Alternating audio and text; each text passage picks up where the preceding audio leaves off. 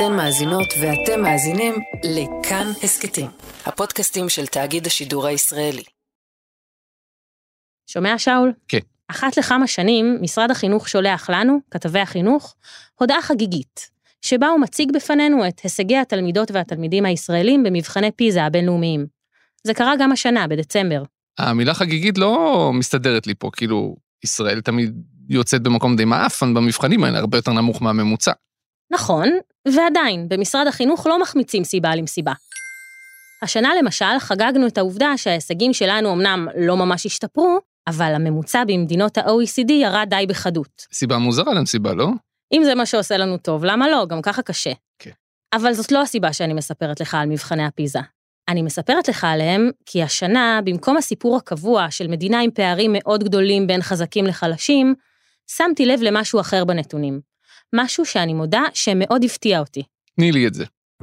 איפשהו לקראת עמוד 30 במסמך עמוס הנתונים שמשרד החינוך הוציא, הופיעו ההישגים של הבנות. בערך 6,000 תלמידות ותלמידים ישראלים נבחנו במבחני פיזה האחרונים. אוקיי. מתוכם בערך 600 תלמידות חרדיות, שלומדות ב-19 בתי ספר חרדים. ומה אתה יודע, שאול?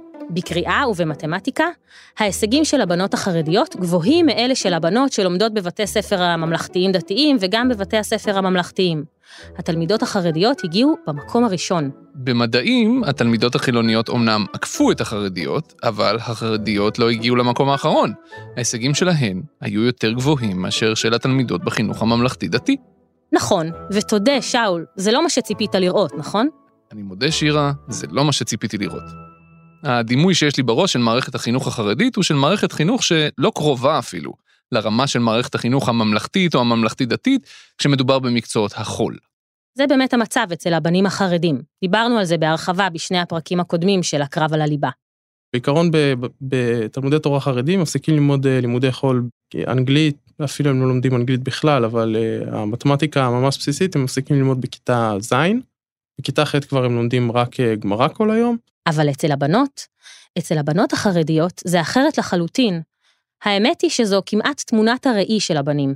תראו, אתם הזמנתם אותי להתראיין בעקבות נתוני כן. כן. תוצאות התלמידות אה, החרדיות במבחני הפיזה.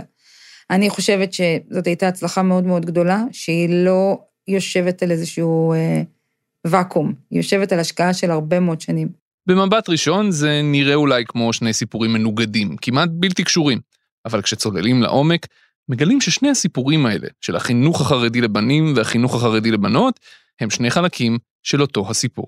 המבנה של משק הבית החרדי שבו אישה צריכה לפרנס, וגבר צריך אה, להמשיך בלימודיו התורניים. וזה הקו שמארגן את מערכת החינוך של הבנות במגזר החרדי. והקו המארגן הזה הוא זה שמעצב את מערכת החינוך החרדית, אבל הוא במידה רבה גם מעצב את האופן שבו חרדים וחרדיות משתלבים בשוק העבודה, ומשם את הכלכלה הישראלית כולה. היי, אתם ואתן על הקרב על הליבה, סדרה מבית חיות כיס, שצוללת עמוק לתוך הקרביים של מערכת החינוך החרדית. אני שירה קדרי עובדיה, כתבת החינוך של הארץ, ואני שאול אמסטרדמסקי. והשבוע, הפרק השלישי, נשות חיל. איך קרה שהבנות החרדיות כן לומדות לימודי ליבה, כיצד זה משנה לאט-לאט את החברה החרדית, והאם זה ישפיע בסופו של דבר על החברה הישראלית כולה.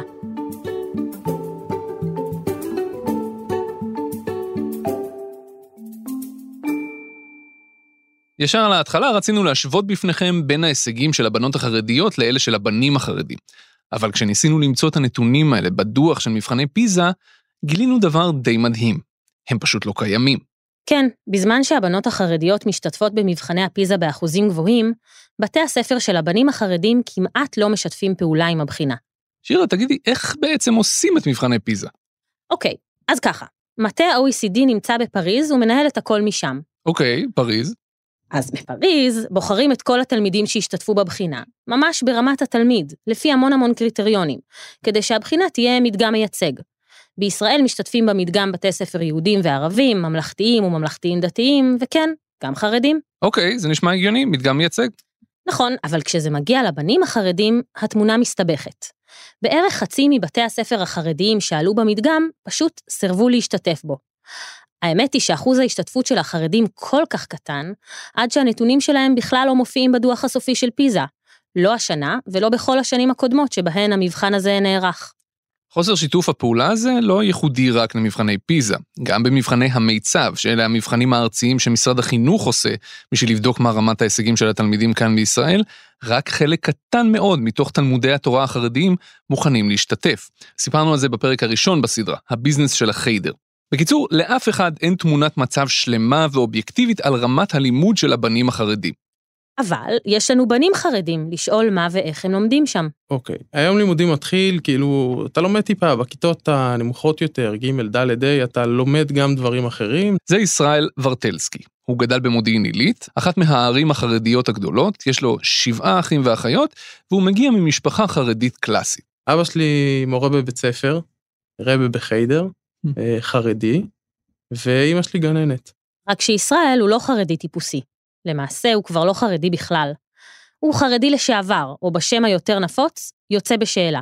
ישראל סיפר לנו שכבר בגיל 13 הוא ידע שהוא לא ירצה להיות חרדי. הוא פשוט לא ידע מה הוא כן רוצה להיות. הוא ניסה כל מיני דברים, ובגיל 17, אחרי שכבר התחיל את לימודיו בישיבה גבוהה, הוא החליט שדי, ועזב את העולם הזה לחלוטין. הוא התגייס לצנחנים, הוא השלים בגרויות תוך כדי הצבא, וכשראיינו אותו לפני חצי שנה בערך, הוא עבד בתור אחמ"ש במסעדה בתל אביב. אבל הוא מתכנן ללכת ללמוד באוניברסיטה. או תקשורת, שאני ממש ממש טוב בזה, או ביולוגיה, שאני סתם סקרן. ביקשנו מישראל שייזכר איך נראו הלימודים במערכת החינוך החרדית שבה למד. אתה לומד טיפה, טיפה תנ"ך. לאוזניים לא חרדיות זה נשמע הגיוני שחרדים לומדים תנ"ך, אבל חרדים לא לומדים תנ"ך. חילונים לומדים תנ"ך. חרדים לומדים גמרא. לימודי תנ"ך נחשבים בכלל לאחד ממקצועות החול, משהו שלומדים אותו רק קצת, ועל הדרך. ואחרי צהריים אתה לומד אה, ממש, כאילו יש איזה שעה וחצי בסוף היום, שאתה לומד עברית ומתמטיקה ברמה מאוד מאוד בסיסית. אין עוד לימודים, כאילו זה שני הלימודים היחידים שלומדים. אה, ורוב היום אתה משקיע בללמוד גמרא, מתחילים ללמוד גמרא בכיתה ד', אה, וזה מה שאתה עושה כל היום בעצם, כל השאר לא באמת מעניין. מערכת הלימודים הזאת מייצגת מאוד את מה שקורה במערכת החינוך החרדית לבנים. בשכבות הגיל הנמוכות יש מעט מאוד לימודי חול ורק אחר הצהריים. מכיתה מסוימת, לרוב מכיתה ז', אפילו המעט הזה נעלם לחלוטין, והכל הופך להיות רק לימודי גמרא. אבל גם בתוך לימודי החול המעטים שעוד לומדים עד כיתה ז', יש מקצוע אחד שלא נכנס בדלת בכלל. אנגלית היה? לא, לא למדו אנגלית לא? בכלל. בכלל, בכלל. בעצם למדתי את ה-ABC בפעם הראשונה, בגיל 18. אמ, זה היה רחוק מללמוד אנגלית. אנגלית למדתי דרך יוצאים ללמוד. יוצאים ללמוד היא תוכנית של עמותת יוצאים לשינוי, עמותה שמלווה ומסייעת לחרדים לשעבר. ביוצאים לשינוי הבינו שחרדים לשעבר רוצים להשתלב בשוק העבודה, אבל אין להם את ההשכלה הבסיסית שחיונית לכך כי הם לא למדו את המקצועות האלה.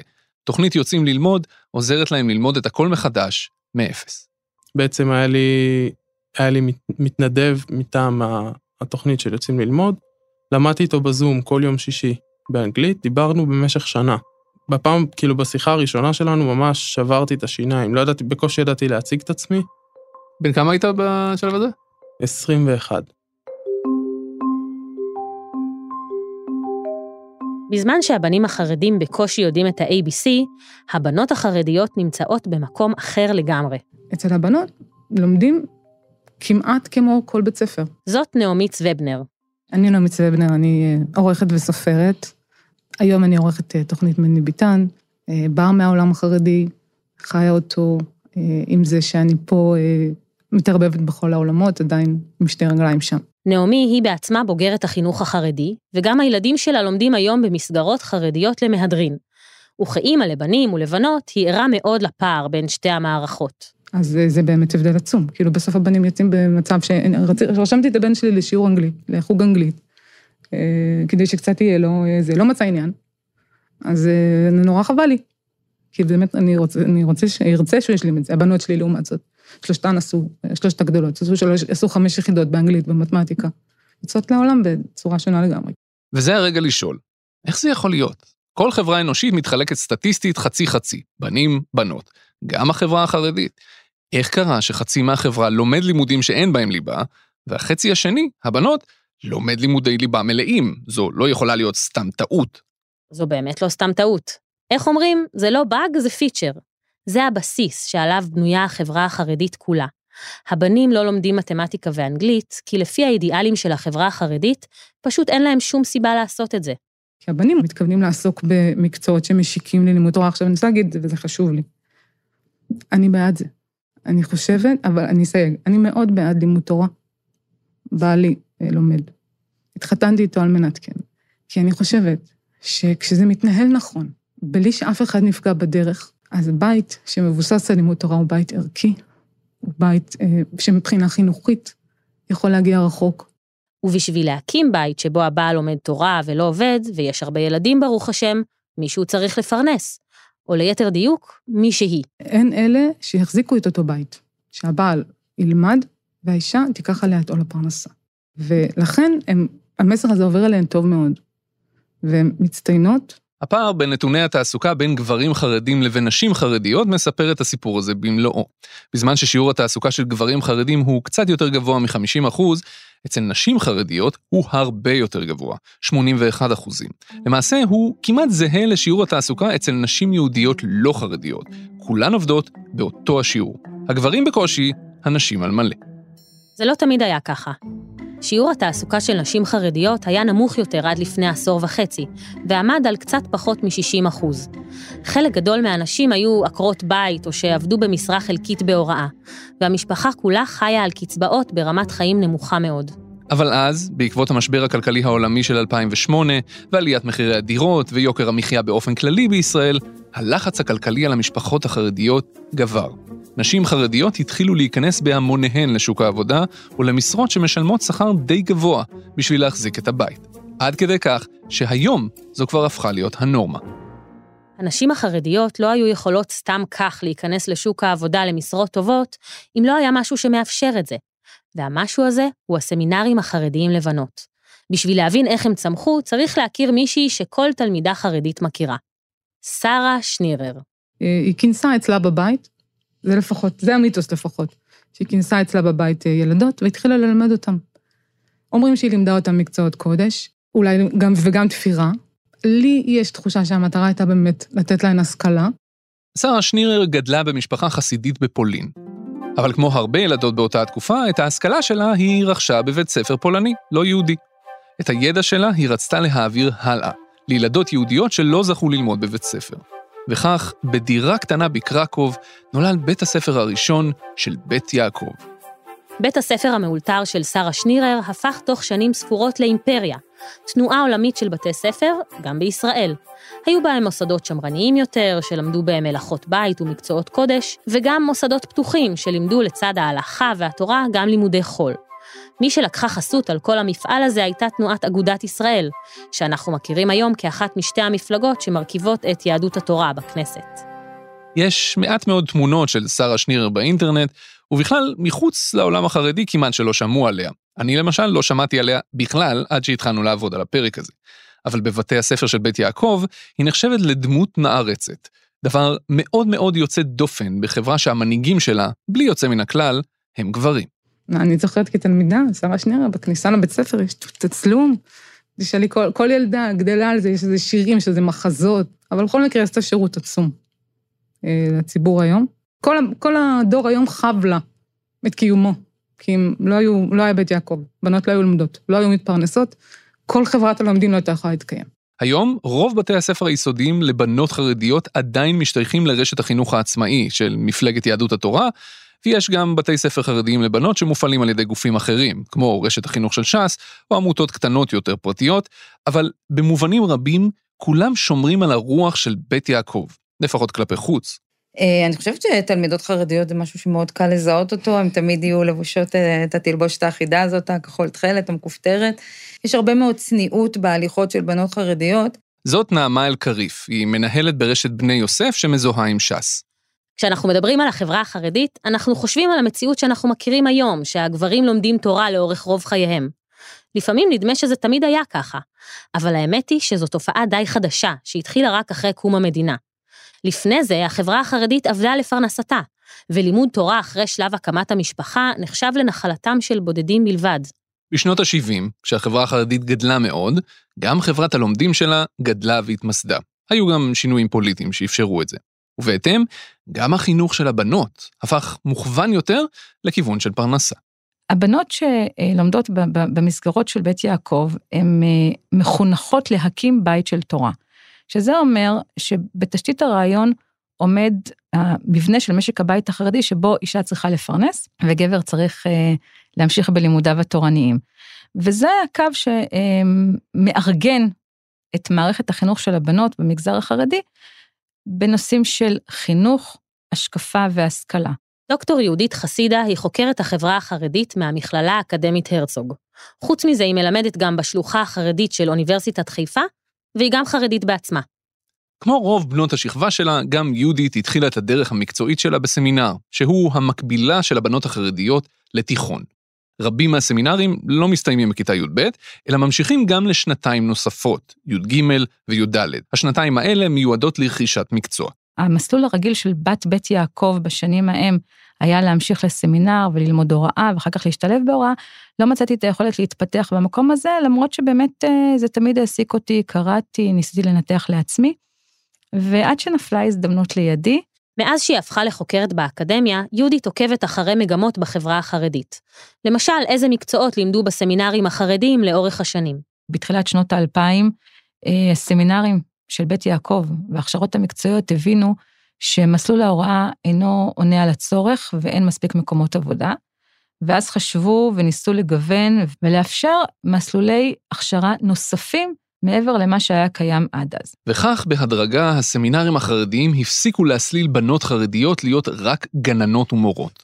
בהדרגה נוספו עוד ועוד מקצועות, כמו עיצוב גרפי וחשבונאות, ובסופו של דבר, גם תכנות.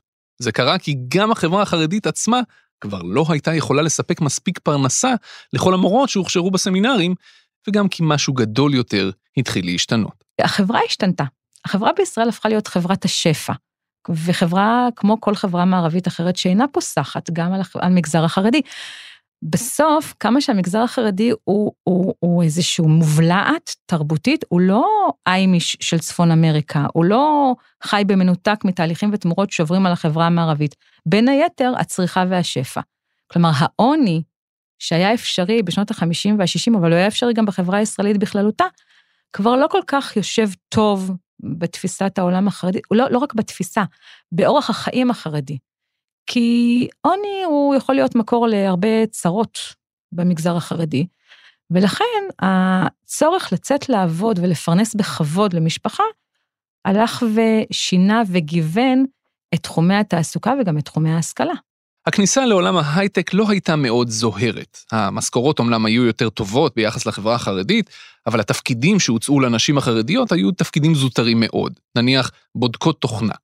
למעשה, כמה חברות סוג של הקימו חממות עבודה לנשים חרדיות בערים החרדיות, שאומנם אפשרו להן לעבוד בהפרדה ובתנאים חרדיים, אבל די כלאו אותם בתפקידים הזוטרים האלה עם שכר נמוך יחסית להייטק, בלי אפשרויות קידום של ממש.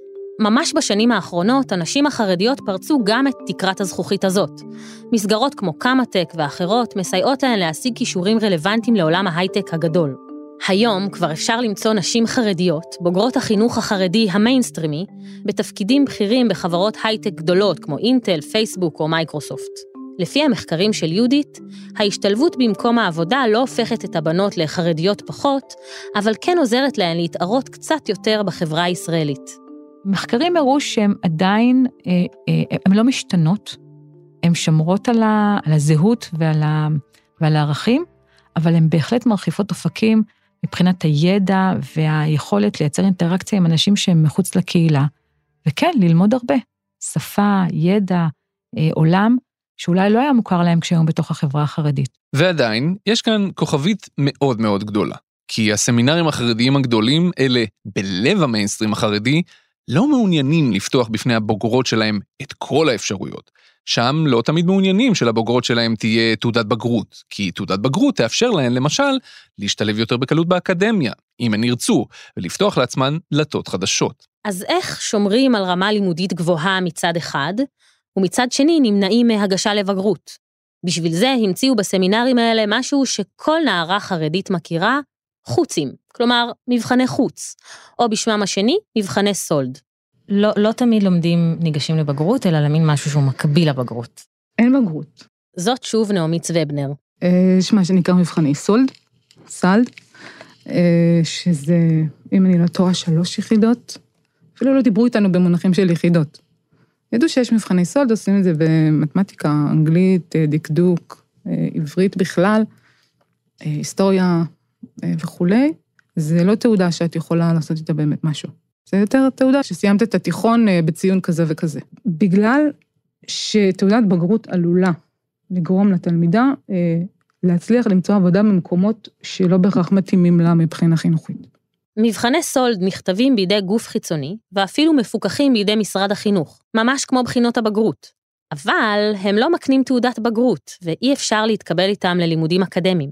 המציאות הזאת הולכת ומשתנה. יותר ויותר בתי ספר חרדיים כן מאפשרים לבנות להיבחן לבגרות, למרות שרבים מהם עדיין מונעים מהן זכאות לתעודה מלאה. הם מסתפקים רק בבחינה במקצועות מסוימים. למשל, מדעי המחשב. הדבר הזה מוביל לפעמים למצבים די משונים, כמו למשל המקרה של המועצה החרדית רכסים. שם אחוז הזכאות לתעודת בגרות הוא מהנמוכים בישראל, אבל אחוז הניגשות לבגרות ברמה חמש יחידות במגמת מדעי המחשב גבוה מהממוצע הארצי. היום כמעט 70 מבתי הספר החרדיים מגישים את התלמידות לאיזושהי בחינת בגרות. זה יותר מכפול בהשוואה למצב לפני חמש שנים.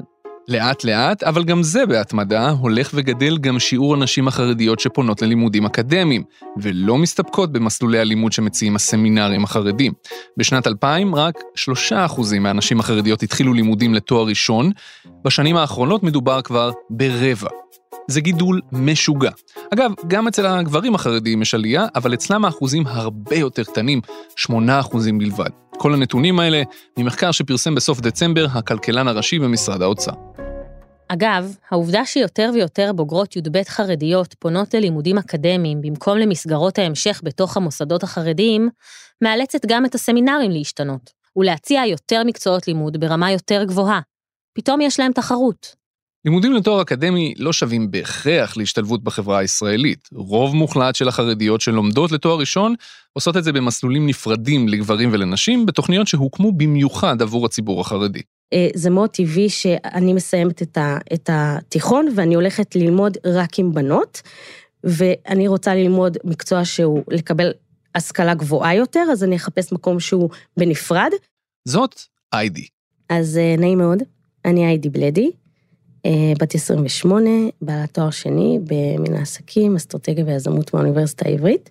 איידי היא מנהלת המכינה הקדם-אקדמית לחרדים באוניברסיטה העברית, יחד עם נחמיה שטיינברגר, שתשמעו בפרק הבא שלנו. הוא ינעל את הסדרה הזו.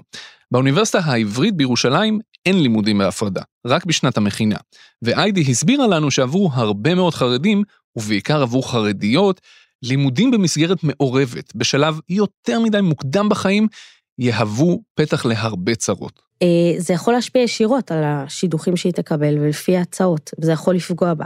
גם אם בעתיד הסגנון משפחה שהיא תבנה אה, יאפשרו את הלימודים המעורבים וזה לא יפריע לא לבעל ולא למשפחה, בשלב מוקדם יחסית, עוד לפני שהיא נשואה, זה יכול לעכב ויכול לגרום למכשול. אחרי החתונה, בשלב מתקדם יותר, זה כבר יהיה סיפור אחר.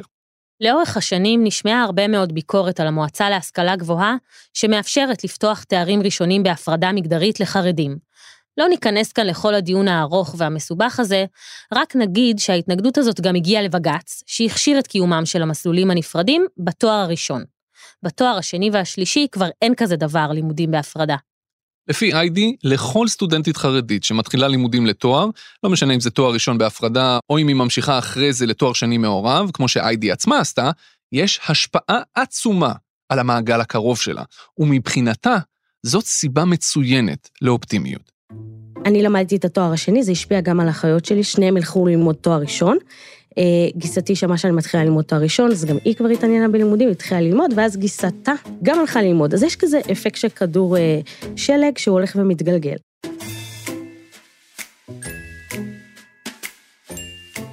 החברה החרדית היא חברה עם המון גוונים וניואנסים, שלמתבוננים מבחוץ קל להחמיץ. החרדים עצמם מודעים להם היטב. גם אם בשנים האחרונות שיעור הזכאות לבגרות ושיעור הכניסה לאקדמיה של בנות חרדיות נמצא בעלייה, הוא בעלייה רק בממוצע. בחלקים מסוימים של החברה החרדית, החלקים השמרניים יותר, זה נראה אחרת. הריכוזים של אז, בני ברק וירושלים, יש לנו גם קריית ספר, ויש לנו ביתר עילית, ויש לנו בית שמש, שם באמת לא תראי מבחני בגרות, ושם תראי גם התנגדות גורפת להשתלבות באקדמיה. זאת שוב דוקטור יהודית חסידה. לעומת זאת, הסמינרים הפריפריאליים, או הסמינרים שבהם את רואה אה, מה שאנחנו מכנים החוצניקים, אלה שהיגרו לישראל, הסמינרים שבהם אנחנו רואים שני הורים עובדים, לא כאילוץ, אלא כתפיסת עולם. מה שאנחנו מכנים מעמד הביניים החרדי. שם יש בגרות, יש שם יותר פנייה ללימודים אקדמיים, זה מאוד מאוד שונה, ואת באמת רואה את, ה, את, ה, את הרצף הזה, את המנעד הזה, בין הליבה שמתנגדת כמעט לכל דבר שקשור בהשכלה רחבה ובאקדמיה, למרות שהיא מאוד מעודדת נשים לקחת חלק בשוק העבודה כתמיכה בבן תורה, ועד האוכלוסייה שבאמת פתוחה להשכלה רחבה מאוד. ככל שהקהילה החרדית רחוקה יותר מהמרכזים החרדיים הגדולים, יש יותר סיכוי שתהיה בה פתיחות ללימודי ליבה. לנו כרשת אנחנו חייבים להביא אה, את מקסימום המצוינות, כי אנחנו פועלים בפריפריה ובפריפריה חברתית. זאת אומרת, יש לי אחריות כלפי כל תלמידה שיושבת אצלי במוסדות, אה, לתת לה את המקסימום שאני יכולה להציע. לכן לא הייתה פה דילמה. ניגשנו לזה בעיניים פקוחות לרווחה. בני יוסף היא רשת החינוך של ש"ס, שבעבר נקראה רשת מעיין החינוך התורני. הסיפור של הרשת ושל ש"ס התחיל לפני 40 שנה, לא עם אריה דרעי ואפילו לא עם הרב עובדיה יוסף.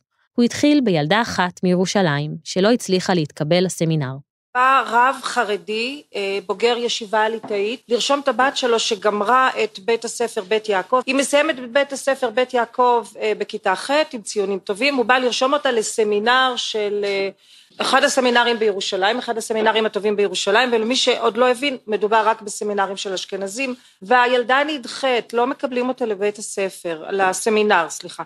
והתשובה שאומרים להורים שלה היא כולה בסך הכל מה, מה הסיפור מה הבעיה היא גמרה שמונה שנות לימוד שתשב בבית אמא שלה תלמד אותה להיות אה, עקרת בית אה, אישה טובה וכן הלאה או במקצועי שלנו שתלמד תפירה אה, כלכלת בית מה שאז למדו מה שנקרא אז מקצועי. למי ששמעתם עכשיו קוראים דוקטור ענת פלדמן. היא דיברה בכנס שנערך במכון ון ליר לפני כמה שנים. לאיש שהיא מדברת עליו קוראים ניסים זאב, שלימים הפך להיות אחד מחברי הכנסת של ש"ס. הבת של ניסים זאב ממש לא הייתה לבד. הרבה ילדות ספרדיות באותה תקופה לא התקבלו לסמינרים, שהיו כולם בשליטה אשכנזית. אז הוא הקים תנועה, גייס כסף, והקים בית ספר לילדות ממוצא מזרחי. כך התחילה מפלגת ש"ס, יחד עם רשת בתי הספר שלה, מעיין החינוך התורני, שנקראת היום בני יוסף. היום לומדים בה בערך 50 אלף תלמידים. בני יוסף הוקמה כדי לתת מענה לתלמידות הספרדיות וגם לתלמידים הספרדים, שלא התקבלו בקלות למוסדות האשכנזים הוותיקים והמבוססים. אבל האמת היא שגם זה לא תמיד עזר, כי הביקוש ללימודים במוסדות האשכנזיים עדיין היה מאוד גדול, וזה קורה משום שבחברה החרדית יש חשיבות גדולה מאוד למוסד הלימוד שבו ילמדו הילדים. זה כרטיס הכניסה לחיים טובים בתוך הקהילה. זה הופך את תהליך הקבלה לסמינרים לאירוע מאוד מאוד מלחיץ, שלפעמים נגמר בעוגמת נפש גדולה. החיים בציבור החרדי הם מסלול מאוד מאוד מסודר. ברגע שמגיעים לסמינר, זה חייב להיות סמינר טוב כדי שתוכלי להצטיין בו, כדי שתצאי אה, עם שם טוב, עם מקצוע טוב, שזה כבר עוד נושא, ותתחתני טוב, תקימי בית, תמשיכי את השושלת, תמשיכי את ה... את הקו הכל כך חשוב, והוא חשוב, הוא, הוא, הוא המועדון. זה, זה, זה המשהו שאתה או בפנים, או אתה קצת אבוד. זאת שוב נעמי צוובנר. כשעל מה מסתכלים? כשצריך להתקבל, אז על מה מסתכלים? אז זו שאלה קצת טריקית. תלוי את מי שואלים. אם את שואלת את הסמינר על מה הוא מסתכל, אז הוא מסתכל אה, על כמה את תלמידה טובה, ועוד לפני כן, כמה את בת טובה, כאילו מחונכת, אה, ערכית, וכולי. אה, אבל אם שואלים את המשפחות, ובמיוחד היום, אז זה לא רק זה.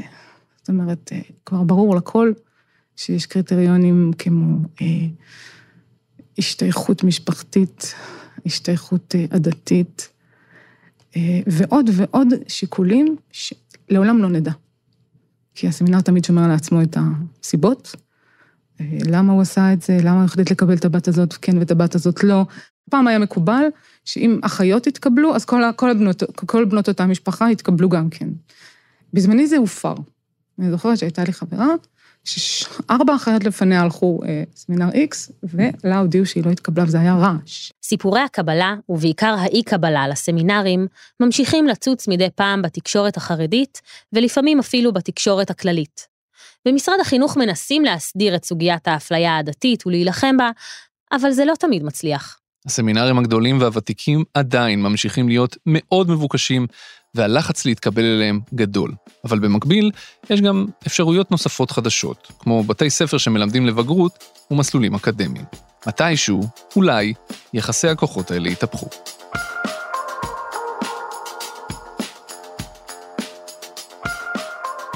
הקווים של התלמידים החרדיים והתלמידות החרדיות הם קווים מקבילים שלא אמורים להיפגש. לכאורה. הבנים לומדים מעט מאוד ליבה, ובשלב מסוים זונחים גם את המעט הזה ולומדים אך ורק גמרא, ויוצאים כשהם לא יודעים לפתוח לעצמם כתובת מייל עם אותיות באנגלית. הבנות לומדות לימודי ליבה מלאים ומצליחות להצטיין ולעקוף אפילו את התלמידות החילוניות והדתיות. שיעורי ההשכלה שלהן נמצאים במגמת עלייה קבועה. במציאות, הקווים המקבילים האלה כן נפגשים, ונקודת המפגש הזו היא האידיאולוגיה החרדית.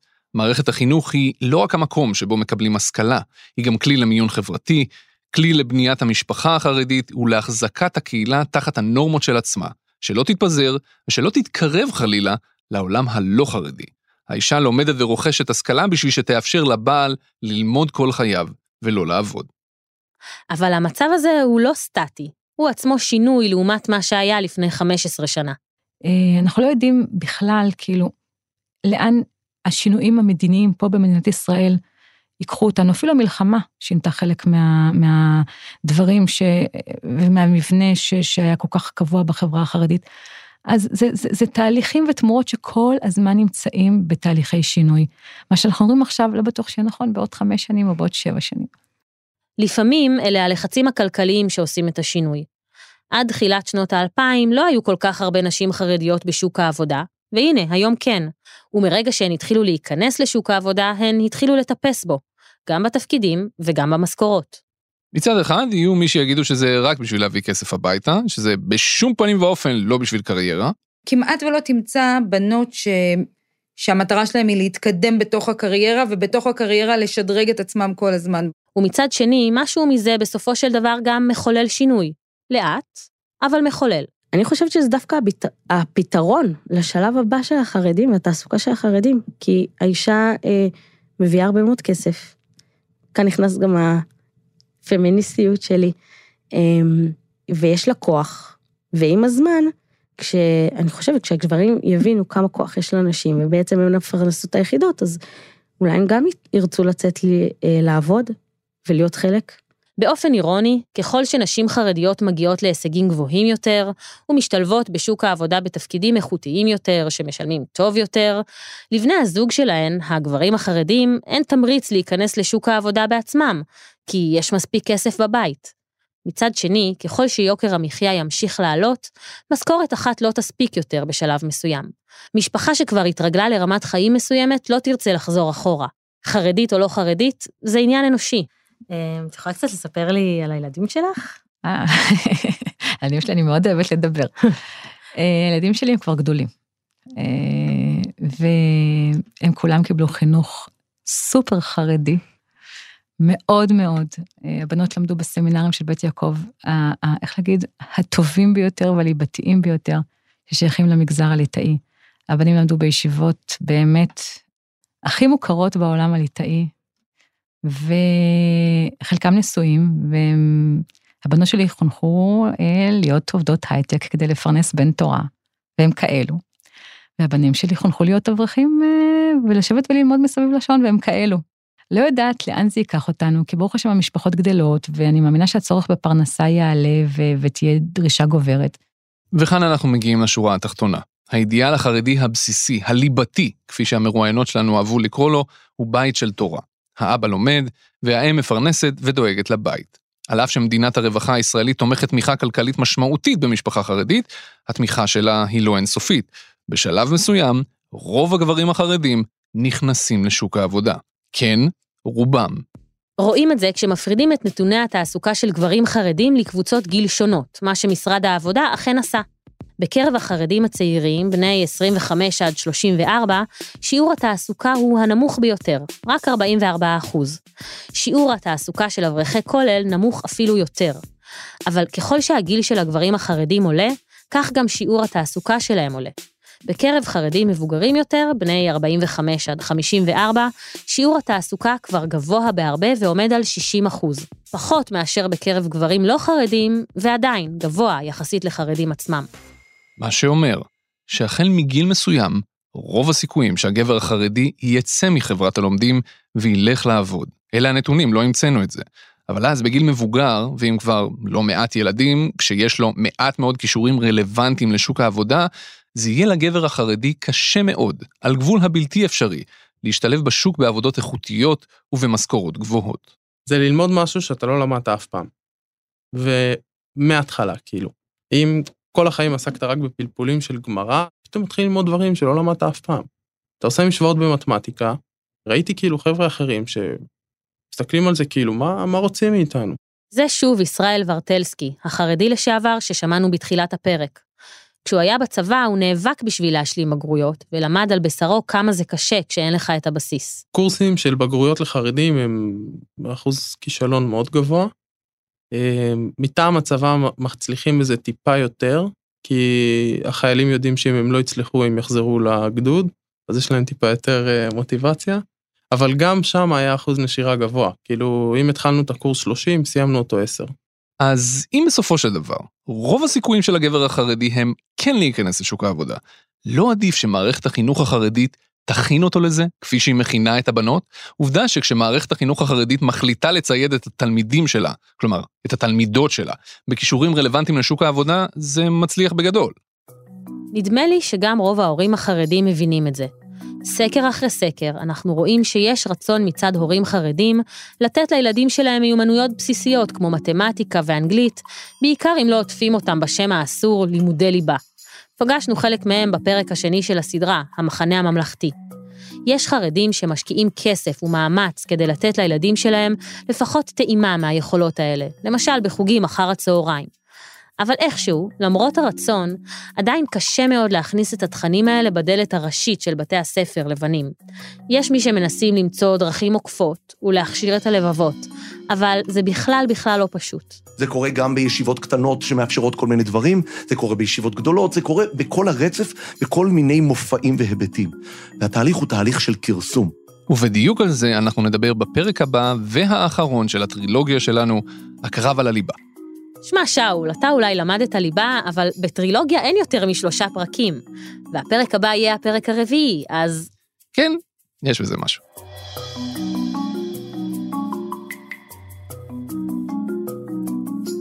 אתם האזנתם לפרק השלישי של הקרב על הליבה, סדרה מבית חיות כיס. עורך הסדרה ועורך חיות כיס הוא תומר מיכלזון. המפיקה האגדית שלנו היא ליהי צדוק. במערכת חיות כיס תמצאו גם את צליל אברהם ואלונה מיצי. את הסאונד של הפרק הזה ערכו אסף רפפורט ורותם דויטשר. כל פרקי הסדרה זמינים עבורכם בפיד של חיות כיס בספוטיפיי ובכל אפליקציית פודקאסטים, וגם באתר כאן. אם אהבתם, נשמח שתשלחו לחברים, בשביל שכמה שיותר אנשים יקשיבו. שירה קדרי עבדיה, תודה רבה. אנחנו ניפגש בפרק הבא והאחרון של הסדרה. תודה רבה, שאול אמסטרדמסקי, אני כבר לא יכולה לחכות. וכרגיל, תודה רבה לכן ולכם שהאזנתן והאזנתם.